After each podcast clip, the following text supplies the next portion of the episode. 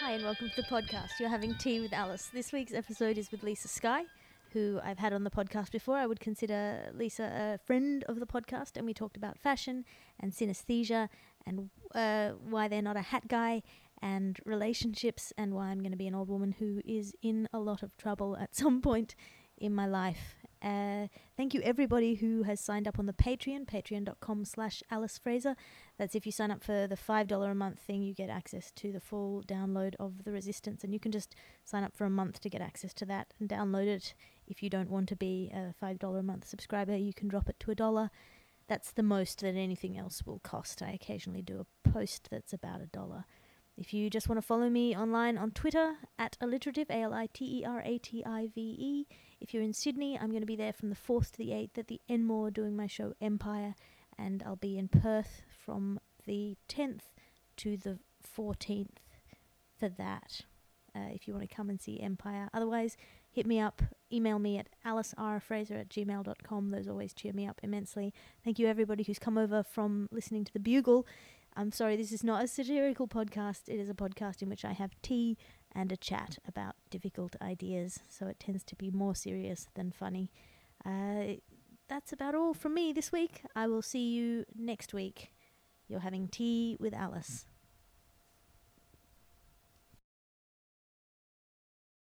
How are you? Hi there. Good. Uh, do you want to say who you are and what you're going to drink? Yes. Um. Oh, yeah. Not with chamomile. Not, not chamomile. Put you to sleep? Or you no, I don't just like hate it. it. tastes like if, um, like a knitting needle was dipped in sugar, but then the, sh- the sweetness was removed from the sugar, and then it's just put here on the bridge of your nose, balanced. Oh, that's a very specific. Are you? Do you have synesthesia? Maybe a little. a little bit, because that's a very specific. But it's it's that it's that feeling. It's that no sugarless sugar needle. uh, just not not That kind of satisfying. thing, yeah. on- Oh. Too too. For me, it tastes a bit like straw, but in a Mm. nice way. Oh, nice straw. But One of it your. does put me to sleep, like clonk properly. Really? Yeah. I need about four tomatoes for that, or two Imovane. I don't or one and a any half of still those are. not. I'm Lisa-Skye. Hi. Um, hi, I'm what? Uh, father, lover, educator.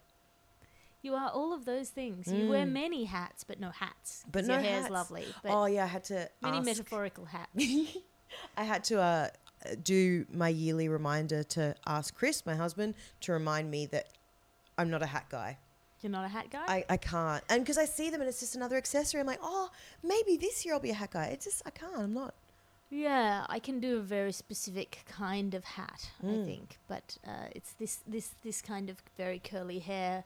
You run the risk of getting very weird triangle head. Yeah, see, because I've got my hair so fine and thin and shitty, it um, I get hat flat, but Mm. real bad, and you like so it's it's one in all in. If you, if I'm wearing a hat, I'm wearing it for the whole day.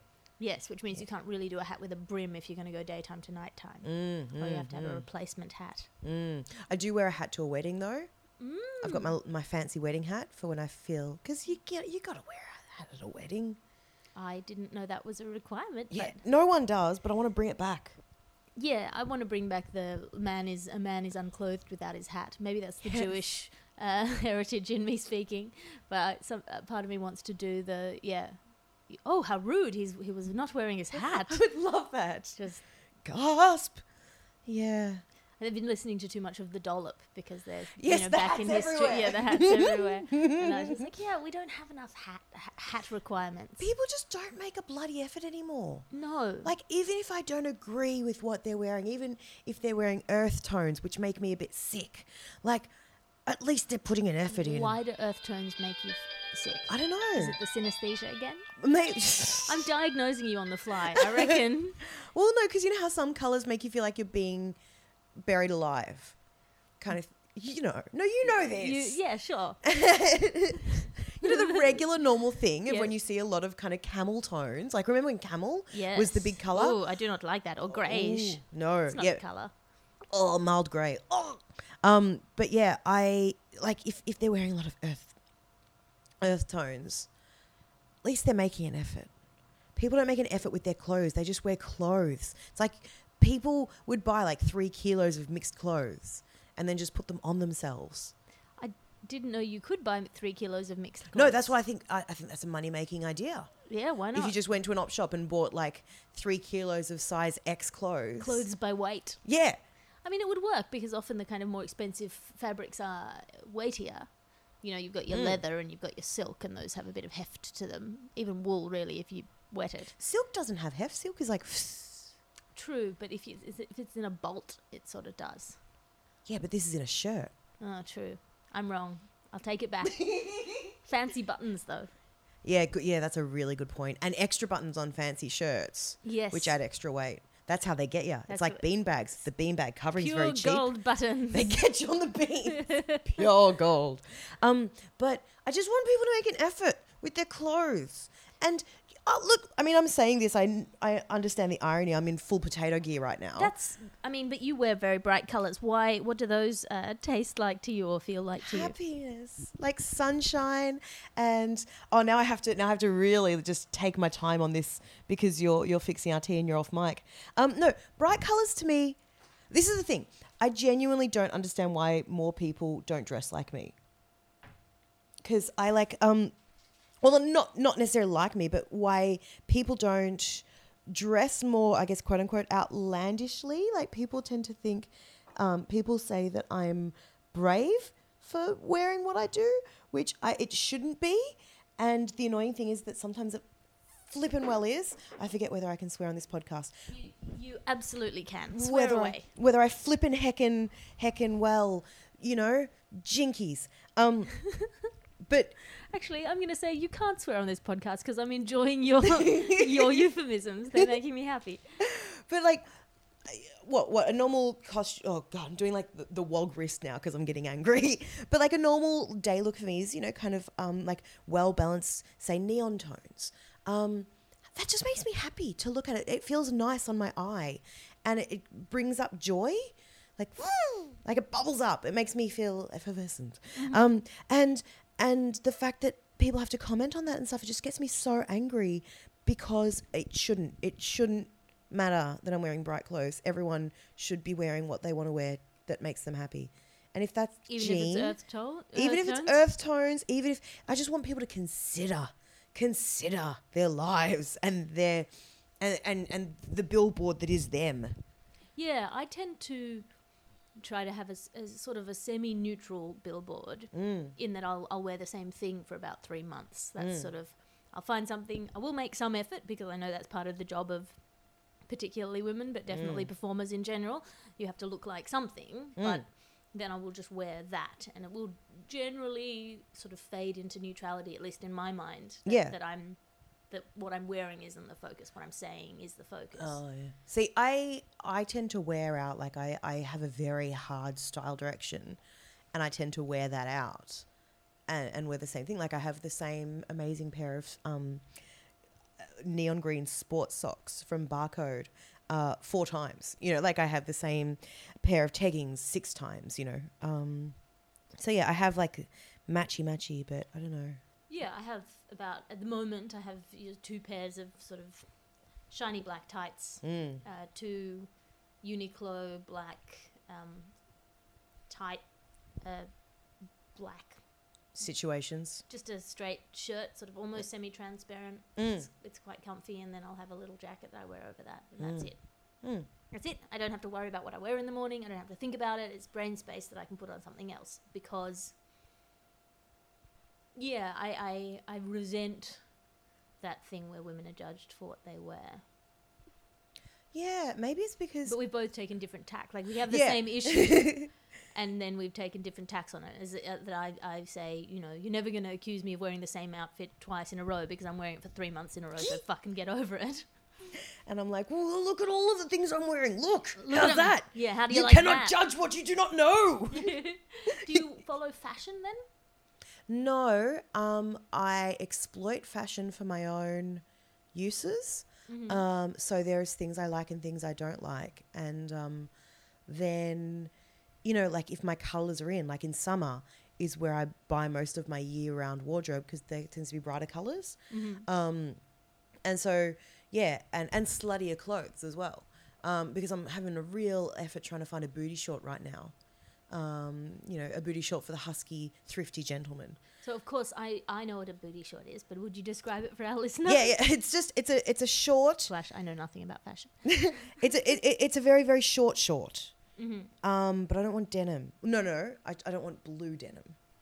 It's a short short and a short um, that shows a bit of your bottom. sometimes if you're lucky, yeah, Mhm.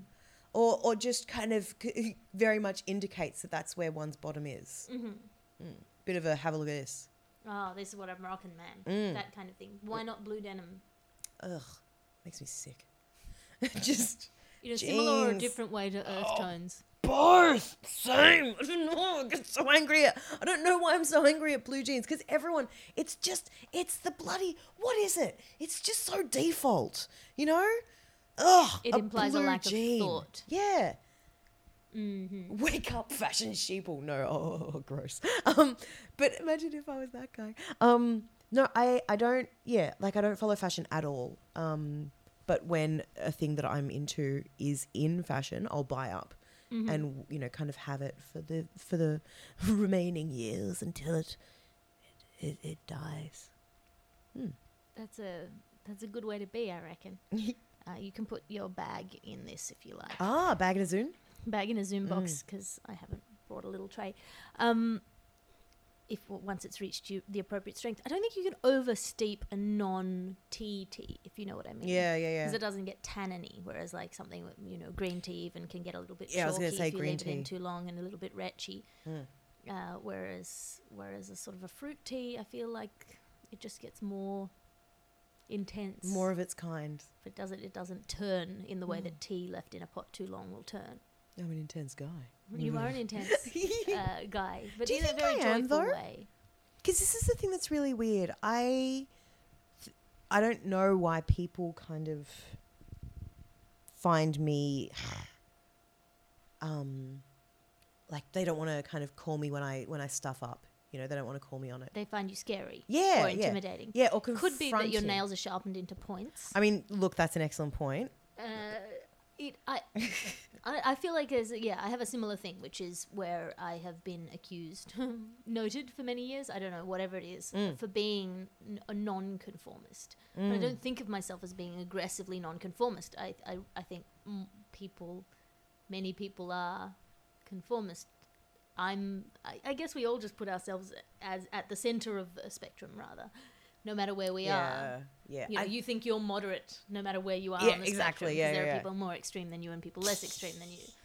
I Uh, think with you it comes from intelligence, and for me it's the other way because, like, I'm not intelligent at all, but I'm eloquent and I'm quick. I'm eloquent because I was lucky enough to have a you know kind of good education, and I'm quick just because that's how my brain works. So I trick people into thinking I'm smart. Um, but with you, you're not conformist. I think maybe because you think about things and you're smarter than just going with the default. Again, Whereas I with me, that's smart. I think other people are dumb. but see, whereas with me that just doesn't occur to me to I think be normal because I'm like, no, but I'm happy this way, and they're like, yes, but think about the implications. Yeah, yeah. I think it's that. I think it's that you don't think about. I don't think about the implications. Mm. I it, it, or if I do think about the implications, I think the people executing the implications are wrong, Yes. and so it doesn't doesn't make me feel less than Mm. if somebody doesn't like me for the way I am. I mean, it could make me feel sad if I've hurt their feelings by not being the way they want me to be, but Mm. that's a different thing. What do you reckon? If you walked past you in 30 years on the tram, what do you reckon they would look like? Oh, 30 years from now, I'm going to be a good old lady, I reckon. I've got Mm. cheekbones and a personality. So you're on the tram. Mm-hmm. It's you in 20 years, Me in 20 years. and and the phone rings of, of t- no, 30 year you. The phone rings and and they answer it. What what's all that about? What are you what are you seeing? uh, why would they be calling me? Don't know. Could be anyone. No, no. Sorry. Wait. I uh, okay. Hang on. I'll I'll explain it better. So, Alice now gets on the tram Mm-hmm. and spots Alice in 30 years time. Mm-hmm. Alice in 30 years time's phone rings and they answer it. Mm-hmm. Yeah. So what's what's all of that about? Like, what do they look like? Who are they talking to? What are they saying? Are they well spoken? What's all that about? Uh, I think future me will probably have written a book. Mm. I would like that. So you call it, you're talking to your publisher, see? I'm talking to my publisher Mm. about something, some scandal probably. I imagine at some point I'll be deplatformed for something. Ooh, nice. You know, that I, I just can't imagine that there's a tweet that isn't already out there that's going to be dragged up and shoved in my face. I, I genuinely think anyone who has an outspoken opinion at this point that isn't on the bleeding edge of what's called progressive Mm. is going to get dragged through the coals Yeah, at some point. Are they really like? I mean, God, I said things five years ago, ten years ago, but that was five, ten years ago. Yeah. And I'm different now. But and I I'm better now. But that doesn't really seem to matter anymore. You know, things like I mean, you look at J- Germaine Greer. She was on the cutting edge of feminism for a long time, and then she continued to believe what was then the cutting edge of feminism, which is Mm. that uh, femalehood is biological, and and that's you know that was a totally reasonable position to have, and not Mm. Necessarily an aggressive position to have until until the environment shifted from tolerance to sort of a a demand that you embrace difference, not just Mm. tolerate it. Mm, mm, So mm. for her to say, I don't think uh, trans women are real women, but I'm not going to stop them doing whatever they want, even if I find it a bit gross, is now considered incredibly uh, bordering on hate speech. Mm, And in mm. fact, for many people, over the line of hate speech. yeah, To say, I don't believe in your identity yeah, is considered an aggressive act, which I don't think it was 20 years ago yeah. considered an aggressive act. But she just hasn't moved forward. So I'm sure there's stuff. My point is, you know, not that her uh, views are good. Mm, I, I think they're extremely silly. I think the breadth of the experience of femaleness is so wide. You know, my experience of being a woman is very different from the experience of a 12 year old girl in rural China. I mm. think it's broad enough that we can include in that breadth of experience people who were not born with female organs in the same way as the definition of marriage has changed from an alliance between families to two people who love each other. yeah, I think- yeah.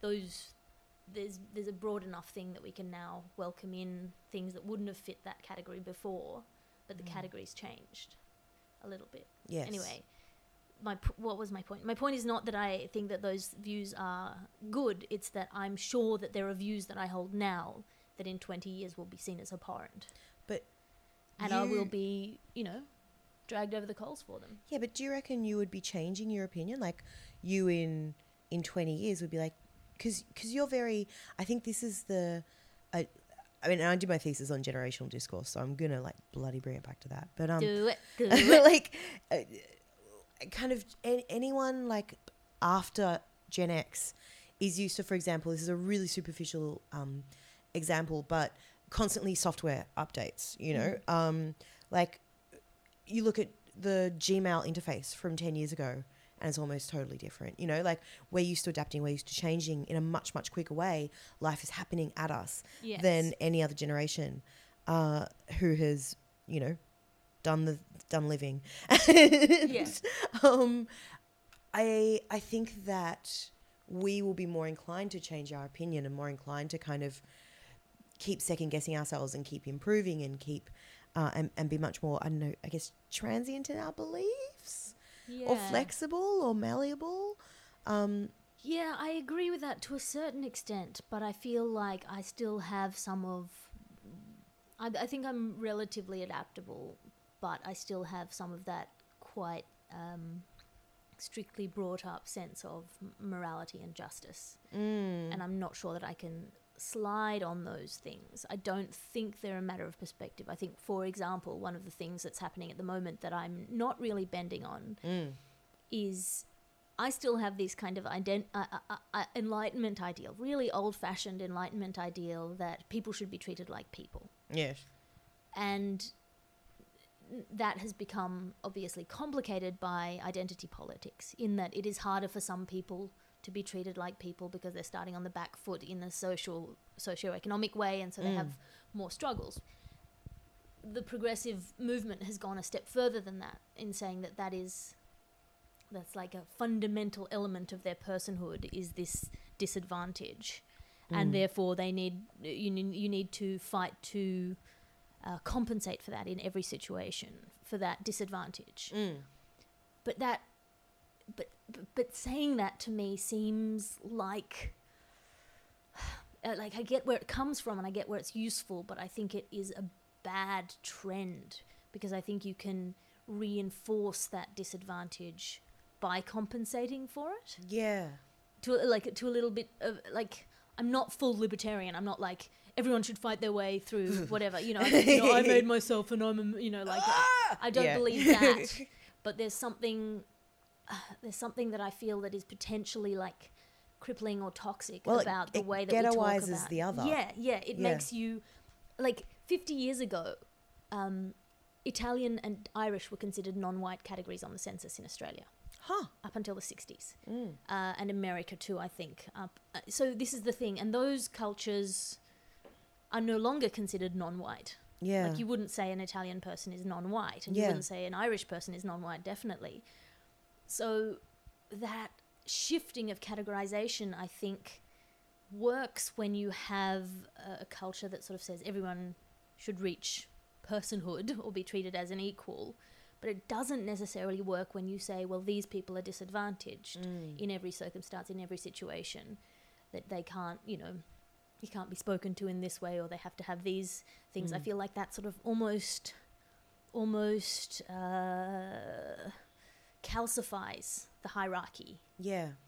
And I don't know if that's the right belief to have, but I feel like that's something that where I'm getting left behind by the movement of culture. Like I don't know if even even though I acknowledge disadvantages that people have and I think it's important to kind of make allowance for and consider those disadvantages when you're talking to somebody. Mm. I don't think that they need always be disadvantages.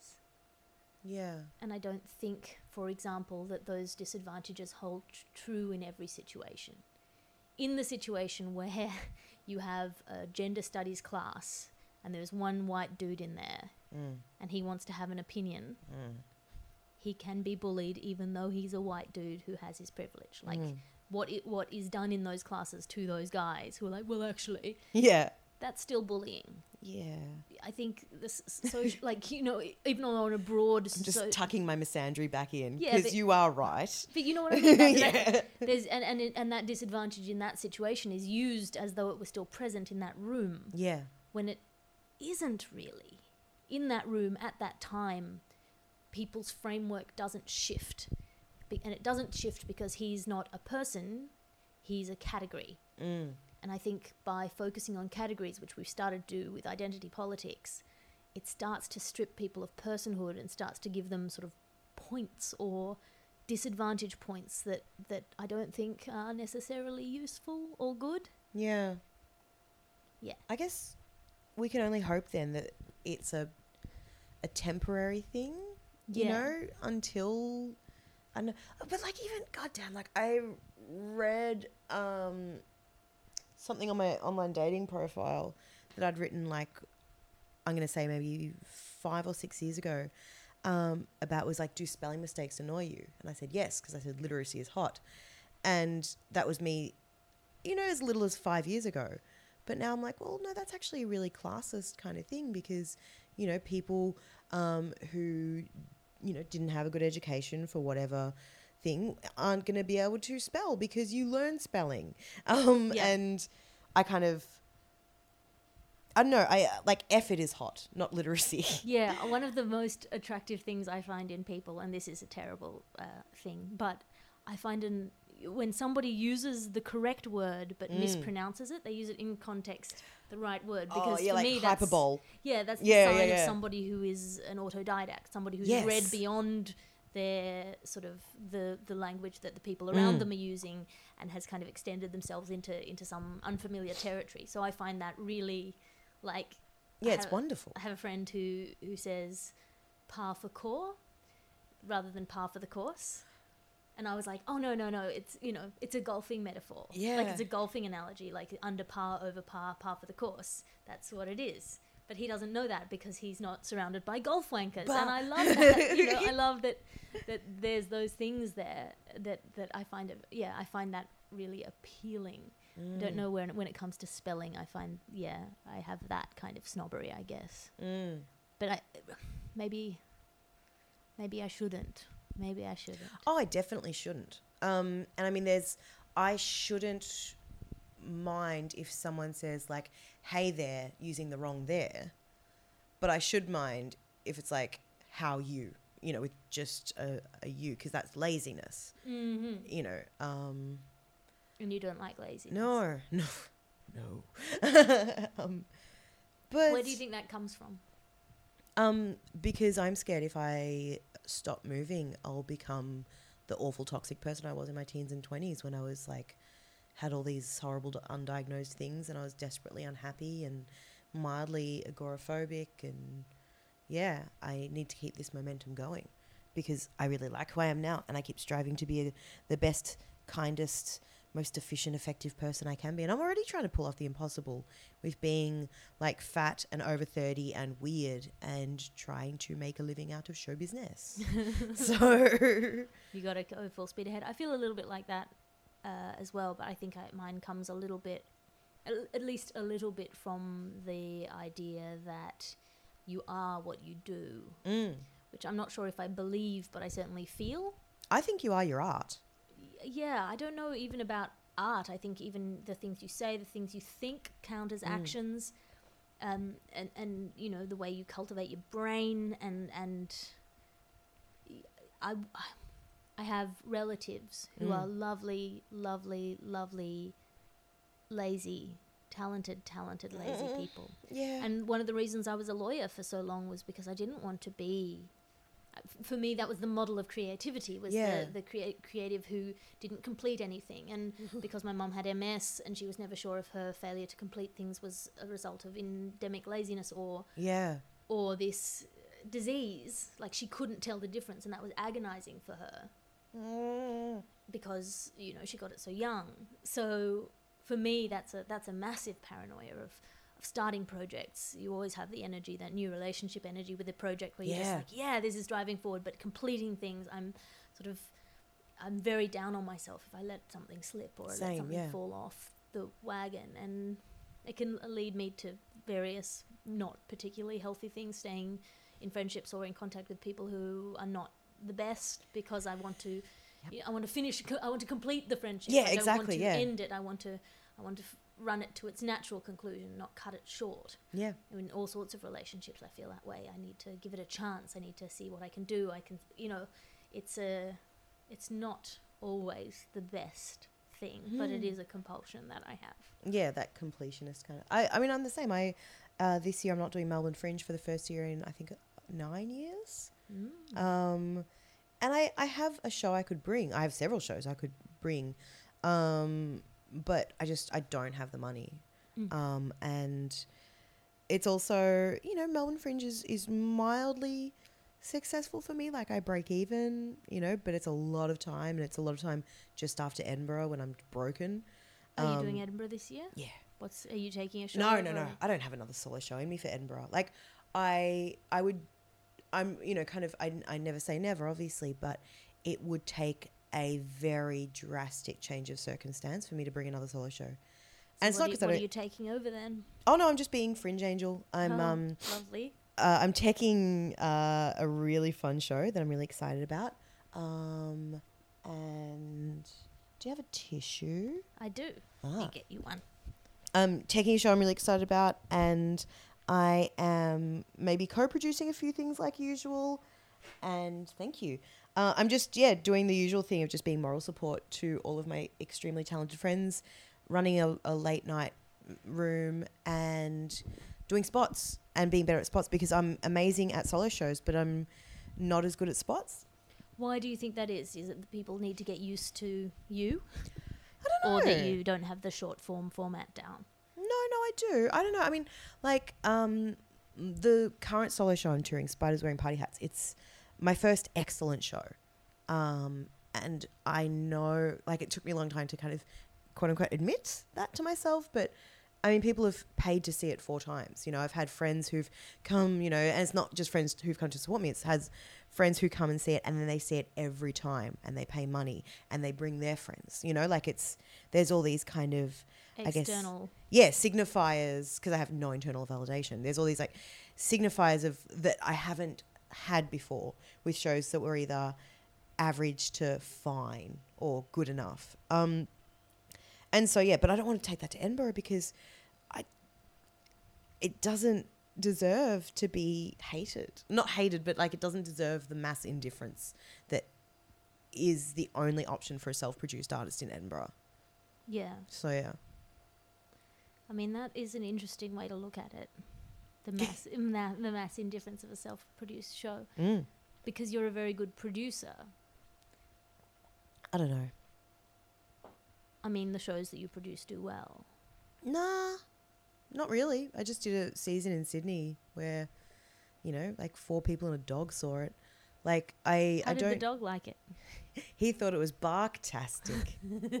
no, it was a horrible show because the whole time it was just like, "Hello, I love you, hello," and he went, "Mm." He said, "Wow, wow, wow."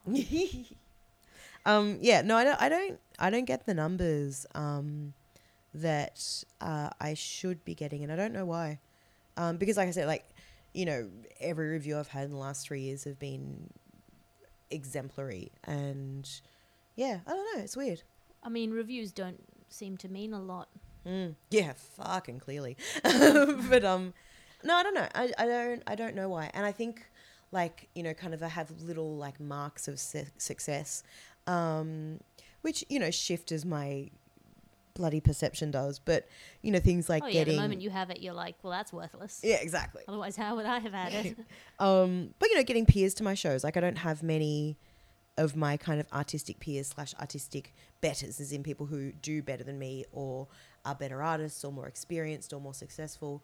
Um, and I think it's because you know people see me do spots and go like, nah, this isn't gonna be great, you know. So that's a it's a big shame. But um, I don't know, just keep going, and maybe maybe my role is gonna be to kind of you know, because there's so many angles about me, like polyamorous and kinky and queer and and getting older and you know being fat and like kind of beautiful in a very niche way and like a non-societal way and and maybe my role I'm kind of be like starting to think is just to kind of lie down the barbed wire so generations after me who maybe don't have as many angles as I do or have one more angle can just walk across my back and be more successful. And if that is the case, that's okay. Is that your goal?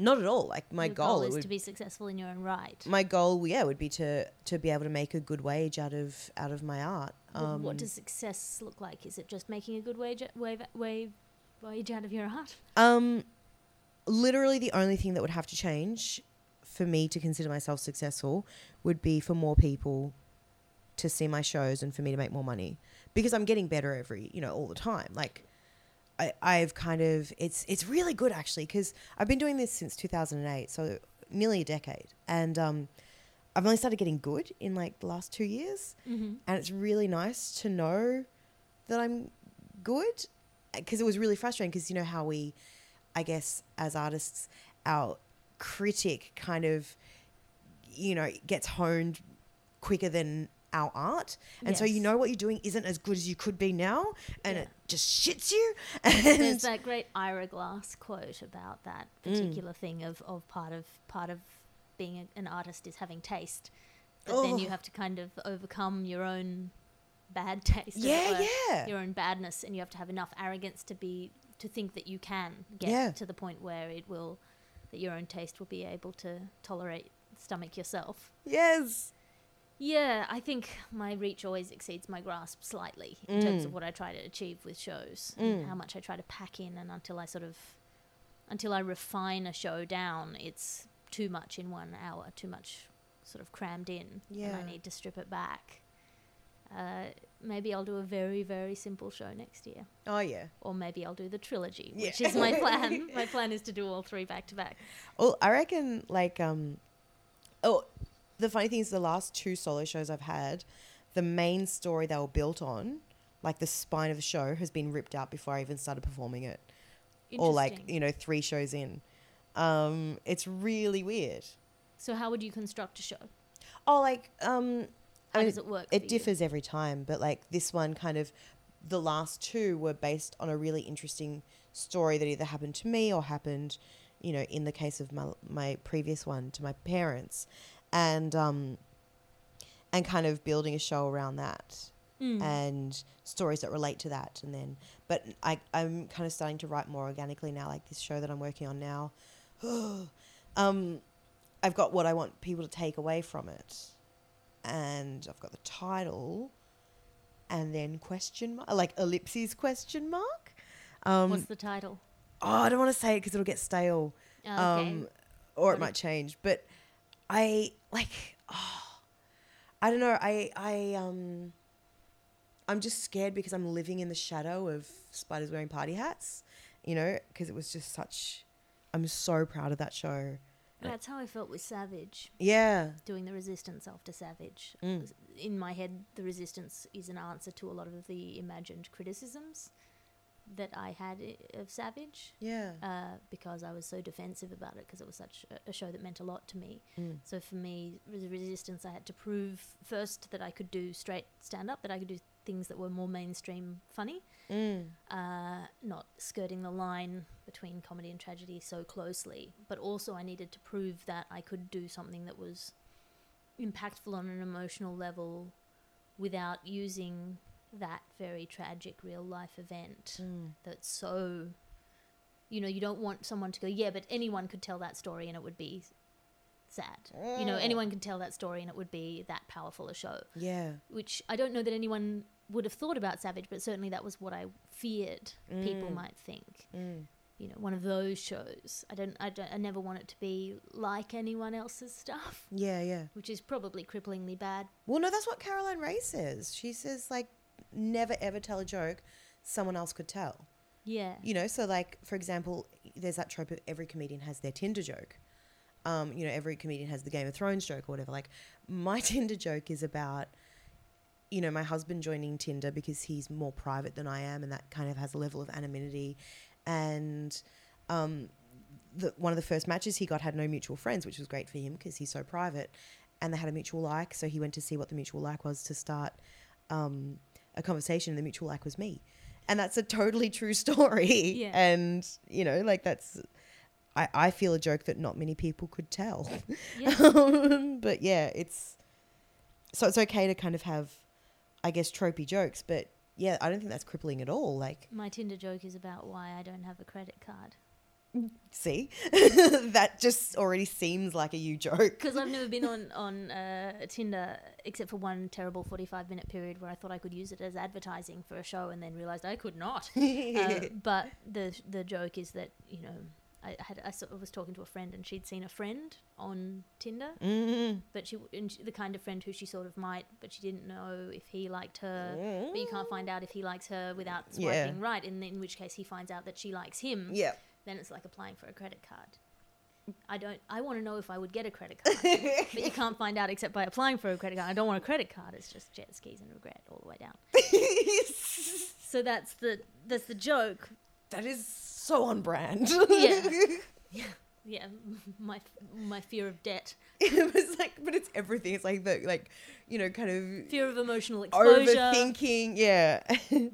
fear of fear of vulnerability, fear of uh, commitment. Meanwhile, I just like blindly because I, I if I I use Tinder when I'm traveling and I switch it to girls only, and then I just swipe on everyone. Like I don't even look. And then when I get it, because it's a numbers game, and then when I get a you match, do the you do the what's classically considered the male version of Tinder. which is swipe sure. and then if I get like I know someone who I know, I'll be like, oh lol, I was using anyone, everyone, yeah. but I know, I guess, kind of being queer and polyamorous means that you have to learn to be communicative real quick. Yeah. Do you find yourself um, with? Do you find yourself more or less selective about partners, given that you know you sort of have the whole? I mean, I would have choice paralysis. Oh yeah. I would be too super intimidated. First one, then t'other. Um, a very classic um, thing with poly is is when you first kind of become polyamorous. You date all the people, and that's what I did. Like because it's it's I don't know it's a it's a weird phenomenon phenomenon um Phenomenon? that's phenomenon um, but yeah, it's that you just ah date everyone, and then it becomes refined. Like, well, for example, now I am almost full gay.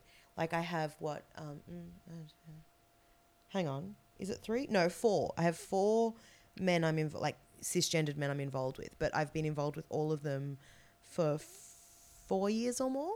So you know, my boyfriend who. Um, we live, you know, I live with my boyfriend and my husband. That's like four and 15 years respectively, or 12, 13 years respectively. And then my submissive and um, a lover I have in Sydney. And it's like they got to me early. and now I just can't with guys um, because I've already got the good ones, I think. yeah, there's Um, no empty niche of a need that needs to be met. Maybe, yeah. But with, Oh, with I've women. got someone for that. Yeah, well, Jesus, yeah. Um, I don't know. I just, I, I, whereas with kind of femmes and, and, and women, I, I just, I, I've never had a type. Whereas with guys, I have, um, oh, do it like I, I had to do the uh, festival passes, and I had my boyfriend, my submissive, my husband passport photos of them all. This is two years ago or one year? No, two years ago and I realized that they looked exactly the same, almost like their faces, like, and, but because they're in different aspect ratios, I didn't realize because my husband's kind of like short to average, and you know pretty stocky, and my boyfriend's like very tall and shaped like a tombstone, very naturally muscular, and my submissive is kind of average height but like skinny hipster boy that you can throw around, um, and so I just kind of, I guess, I guess because my face blindness too, I.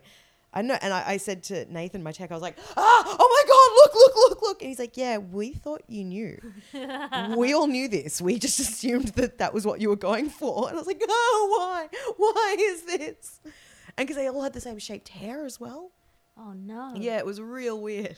So it's not just a matter of biology; it's also a matter of style. Yeah, exactly. Do they wear similar clothes? Ish. Oh no. Kind of. Actually, yeah. See, I say like, oh no, no, no. One's a metalhead um, surfer, one's a hipster, and one's a goth metalhead. But really, it's the same. Yeah, it's all sort of yeah. It's all black jeans and t-shirts. Line them up and take a photo. Oh, yeah, I should. Yes. Um, but yeah, I don't know where I was going with that. You were saying that the women that you date are all different. Oh, yeah. Yes. I'm like some creepy, like Latino, like women are gorgeous creatures. All of them. I don't know. I just, I don't have yeah, a. I always don't like that, but yes, I understand. I understand that. The way that I think of it is when I did uh, surf lifesaving. You go to the surf lifesaving club, and there are people of all different ages, all walking around nude in the changing room, all Mm. different body types. Mm. And I find it very reassuring because everybody is beautiful in one way and also ugly in another. Depending on Mm. your mood, Mm. you sort of see the hideousness in everyone and it's reassuring, or you see the beauty in everyone and it's very reassuring. Mm. Uh, but I think yes, when when when you meet those guys who are like, "Oh, I love all women," it's Yeah. like, well, like, are you a jellyfish? Like, what are you? where's your discrimination and where's the flattery in that as well? Where's the appeal in? Oh no, I love I love that. Like I've had um I have an ex who just loved women, people who are women. And I thought that was really sweet and wonderful and because it wasn't like I don't know, it, it's hard because it wasn't like yeah, anything. It was like yes, you because you know I love your big belly and you because I love the curve of your spine and you because you know you like I can see your ribs. Like it was it was these very specific targeted things that he loved about everyone, but it was just all different. Does that make sense? Yeah, each sort of element was uh, like metonymy. You this bit represents woman in this way. I guess, yeah. Your ribs are very womanly. Your belly is very Yeah, womanly. yeah. Or like this represents you and you're a woman and that's good. I don't know. It, yeah, it was just it was very nice. Um, but I, I guess I'm Yeah, I think I'm probably a little bit too traditional in my ideas of, of love. I want to be Mm. wanted for me, and I want only me. But it was. Oh yeah, only is yeah to the exclusion of others is weird. But like Yeah, I mean, it probably is, and it's unrealistic as well. But no, no, I, that's what we've all been kind of brought up to to expect is Yeah. monogamy and I mean, I have that. Yeah, it's not. It's not. I have the privilege of doing that for people anyway. Um, so I kind of can't talk to that. Because I'm just so weird. I'm so niche. You're so niche. The once they go you, there's no other you. yeah. If you feel a need that they didn't know they had, now they know they have it, and you only you can fill it. Yes. Yes. Well, I've only had one person. Oh, no, but then they flipped back. Um, I had one person who didn't want to have sex with me after we'd already had sex once, and that screwed me up because I was like, but why? Um, and but then they came back after a while. Um, no, I do have a type Did they of have a reason? woman. It's the type that it's Scorpios who destroy me. That's that's the type. What is a Scorpio to As- you? Okay, this is the only thing I know about star signs is that Scorpios are like 22nd or 21st of October to the 20, 22nd or 21st of November. Star signs are bullshit, in my opinion. But my mum's a Scorpio, and the two girls I've dated most seriously are Scorpios, and they've both just destroyed me. In And what way destroyed you? oh, just hurt my heart. And, you know, like really kind of weren't just just dropped me, just unceremoniously got sick of me and bleh. And oh, um, and I didn't realize that either of them. It wasn't like uh, confirmation bias or anything like that. Like uh, one of my friends who's super into star signs was saying about Scorpios, and I was like, "Oh, when is?" And they said, "I'm like, oh, that's when blah was. Oh, that's when blah was. Oh, that's my mom. Ah, ah. and so it was like a full year after the kind of most recent one. Um, and yeah, I read an article that said like star signs are bullshit, but everything about Scorpios is completely true. And I was like, ah, why? Yeah. I mean, um, there, there is that saying of like, don't expect the scorpion not to sting you. It's in his nature. Yeah. Yes. Yes. But I don't know if that has anything to do with Scorpios. I don't. I yes, don't it is. signs. It is the thing. It is the thing. It's And- that no matter how much they might have the best intentions at Mhm. heart, they will just do what they do, which is Yes. betray you Yes. with their bottoms. and you're I don't just know. the- yes, they'll butt tray you, and you're just a turtle who wants to swim them across a thing and be cool.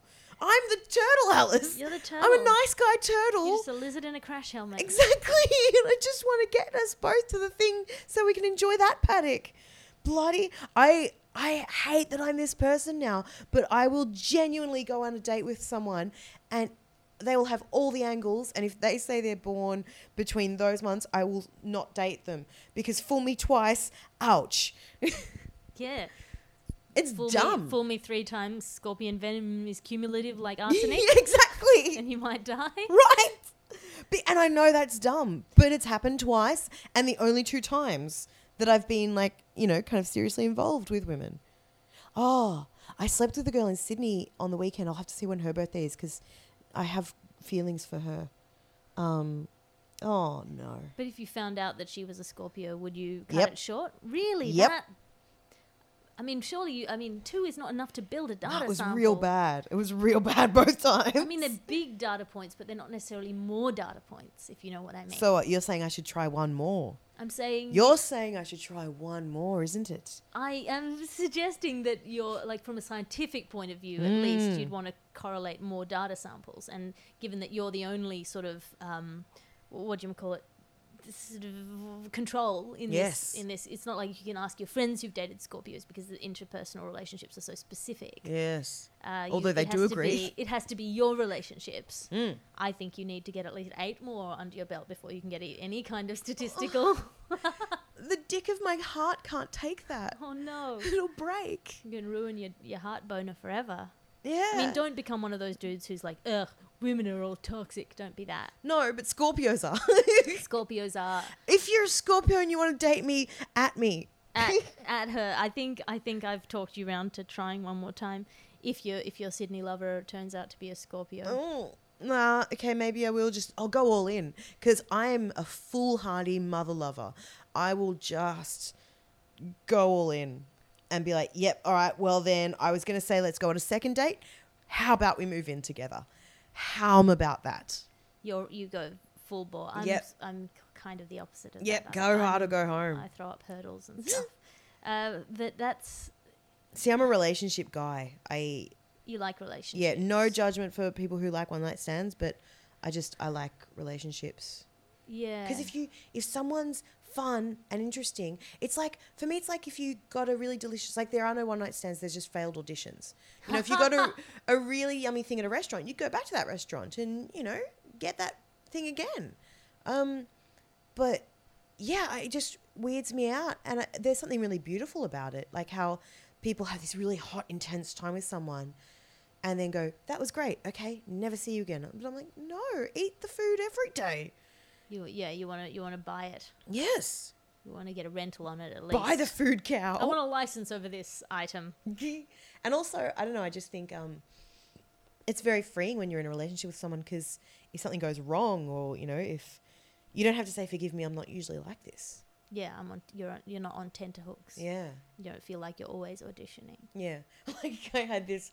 Uh, my mental health was not so great in April, and I had this massive breakdown. I haven't had one.